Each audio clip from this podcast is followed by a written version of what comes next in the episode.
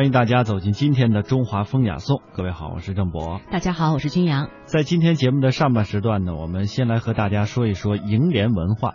楹联也叫对联，对联呢是中国人最喜爱的一种文学形式之一。在这里呢，我们也先来举一个老对子。这副老对子啊，意味无穷，叫做“生意兴隆通四海，财源茂盛达三江”。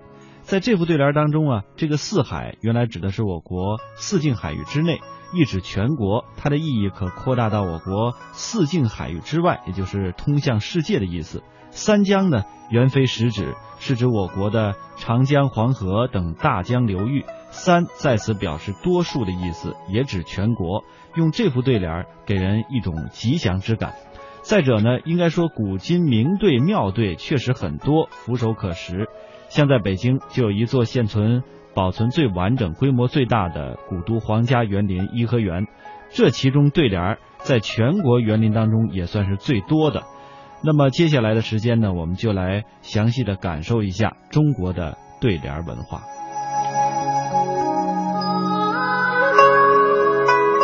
中国对联啊，如何区分上下联？除了看它的联意，就是内容，特别直接、特别有效的方法，就是看对联是两支，一个是上联，一个是下联，哪支联最后一个字如果是仄声字，嗯，那它就是上联。什么是仄声呢？就是现代汉语新华字典当中所被标明的第三声和第四声，嗯，这是仄声字。因此，上联厂啊厂长厂长厂厂长，好，最后一个字它是长，第三声仄声字，嗯，所以呢，它就是上联。中国的汉字。从音韵学上，主要从音韵学分两类，一个平，一个仄。平声字是什么呢？就是现代汉语当中的第一声和第二声为平声字。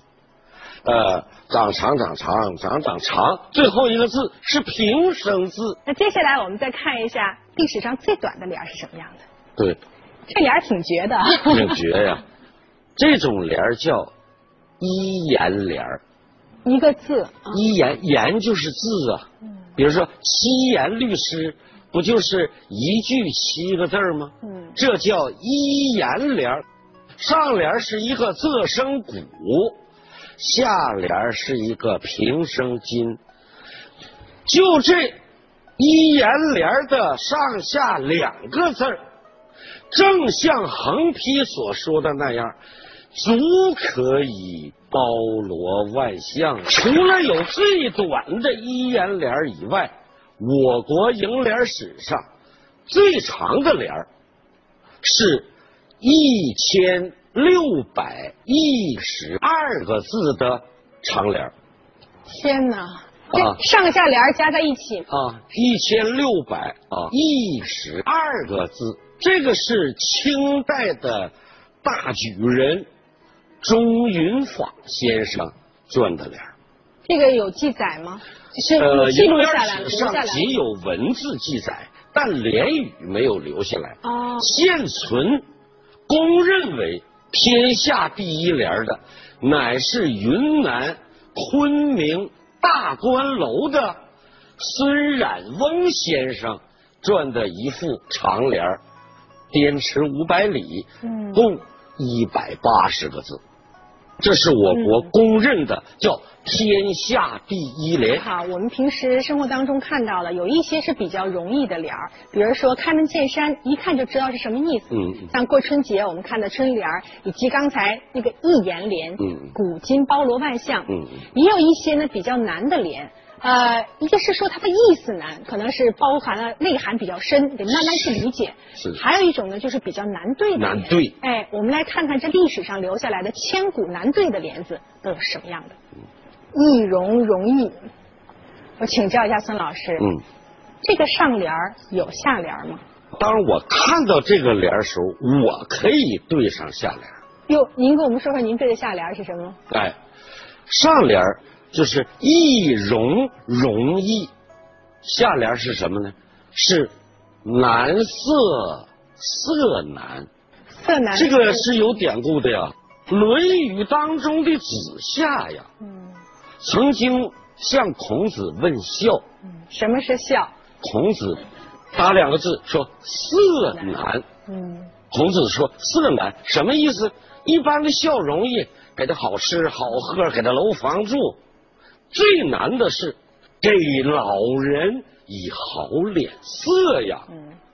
明成祖朱棣曾经问过当时大学士谢晋，说：“爱卿啊，我偶然想着一只上联啊，我对不出来呀。”完，呃，谢晋就说：“请皇上出对儿。”这个朱棣就说。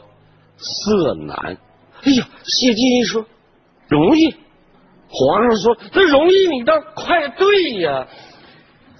这个谢晋说，我都对上了，就是容易这两个。对，人家朱棣也不是一般嘛。朱棣一看，哎呀，果然恍然，爱卿才高，所以这个易容容易，你完全可以说难色色难。那么上下联没有。任何联系，这叫做无情对。无情对主要特征是上联和下联的任何一个字都对得十分工整。嗯，就整联的内容一点联系也没有，这就叫做无情对。你比如说这个郭沫若，呃，年轻的时候在四川见到一家酒店，整联啊，就挂一个酒瓶子，酒瓶子上？三星白兰地，三星白兰地，那得对个什么二锅头才行。对对对对，这多少人呢？那都对不上啊。最后郭郭沫若说：“你你你，这一看就知道这是三星白兰地。”然后就说：“五月黄梅天吧，五月黄梅天。”这个黄梅天正好是一道川菜的名字，但是呢，五月黄梅天和呃三星白兰地上下联之中一点联系也没有，这还叫无情对？那您看，你刚才说这三星白兰地，我要说个什么五星二锅头，听着好像挺对劲儿的，您觉得这算无情对吗？你这个无情对是无情，真无情。但你真没对上，你看啊，三星白兰地，三星对五月，嗯，白对黄，嗯，兰花对梅花，天对地呀，啊，每个字我说了，嗯，无情对儿，纵然是上下联没有任何联系，但仅看字和字。完全工整对仗哦，我们都知道中国的地区文化各有不同，那么那个对联，对联有没有各区的讲究不同的一些说法？如果说对联这种中国特有的传统文化，由于中国的幅员广阔、民族众多，产生地方与地方的不同的话。请注意，下面只是音韵和方言的问题，在其他方面，对关于对联的字词、内容、平仄相对的问题，毫无差池，一点儿也不差。我要问一个比较傻的问题哈，因为这个我看了那个福字，经常是倒着挂的哈，为什么？这个对联也不是倒着挂呢。这里呢有个故事，据说是在呃慈禧太后的时候，有一个人贴这个把福字贴到了，贴到了以后，哎呀，你怎么把福贴到了呢？慈禧说。就这样贴，福到了吗？它吉祥啊，好口彩啊，就这个意思。嗯，而其他的联语则绝不可以倒贴。如果说到对联的历史哈，历史上最早的对联什么时候出现的？是谁写的？有记载吗？有记载，是公元九百六十四年，唐朝灭亡以后，五代期间有一个后蜀主孟昶，他写了楹联史上的第一副春联。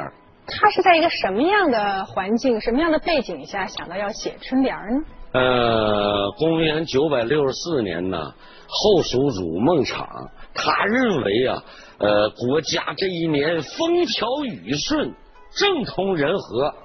小皇上挺高兴，就命令他的手下一个大学士，呃，叫辛寅逊，告诉他说：“你，你给我写个春词儿吧。”其实就是春联。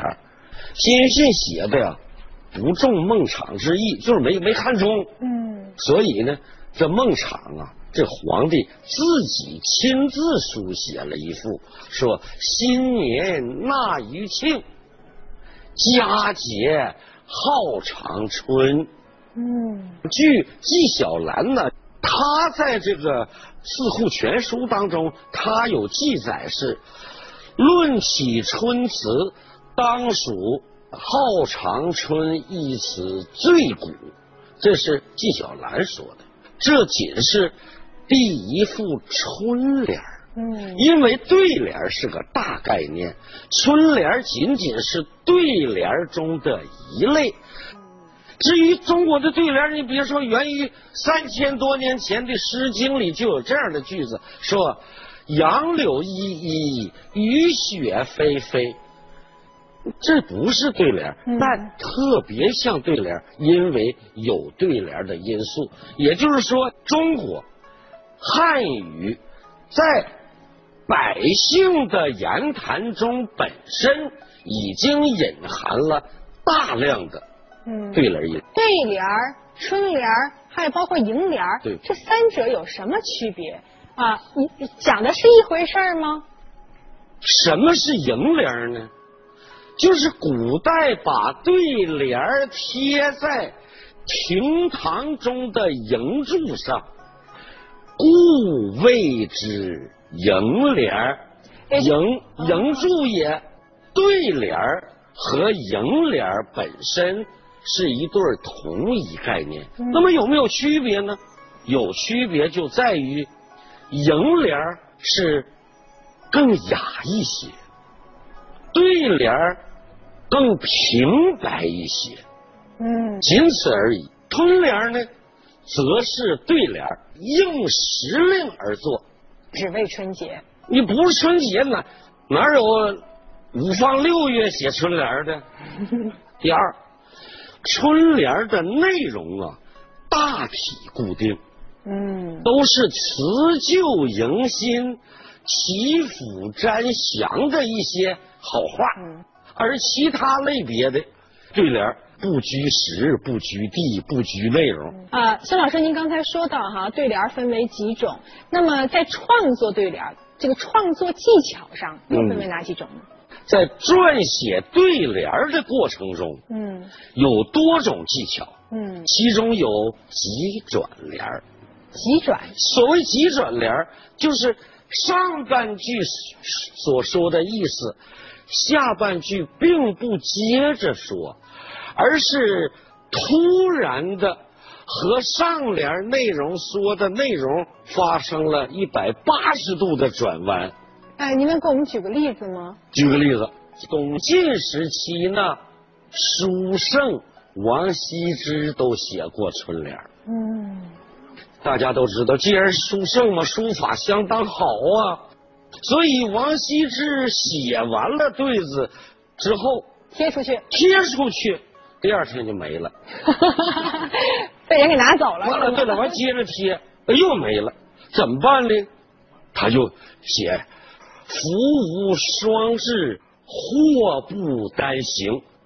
挂完以后，老百姓一看，哎呀，福无双至啊！哎呀，下联祸不单行啊，晦气呀！对，太不吉利了。这就不要了。嗯，这不就保留住了吗？到了春节的时候。王羲之老先生在上联贴上这样的补充这几个字说：“福无双至，今朝至。”今天来了。今天来了。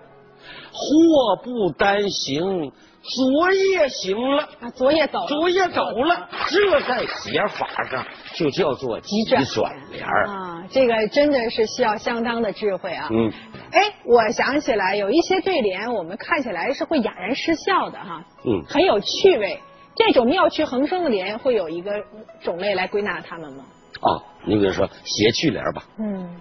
就是过去啊，无论哪个朝代，文人之间还拿它励志，并且有时候拿它互相考教啊、考量。我看你啥水平？嗯。我看你是不是和我在一个档次上？那我出一个对儿。出一个上联或下联，你来对。你要不行的话，那拉倒吧。嗯谐趣联，我给你举一个例子。你比如说，这个乾隆皇上啊，曾六次下江南。有一次他下江南呢，正好赶上一个农村呐，呃，一家人办喜事儿。乾隆说：“哎，前面啥事儿？整这热闹？”探子说：“回皇上，前边一家正在办喜事儿。”乾隆说：“哎呀，正合我意，我还真不知道老百姓都怎么办喜事带朕前去看看。这样，那个你先给他拿三个铜板，完了我再给他写一支上联，一并作为贺礼送去吧。”他这上联咋写的呢？三个铜钱贺礼，嗯，嫌少勿收，收则。爱财，这乾隆啊，是真能琢磨人呐，他不整人呢吗？你说三个铜钱，我三个铜钱贺礼，你要嫌少，你别要；你要收了，你就爱财。那你是让人家收还是不收？两相为难啊！不，你不让人进退维谷了？没有不左右为难吗？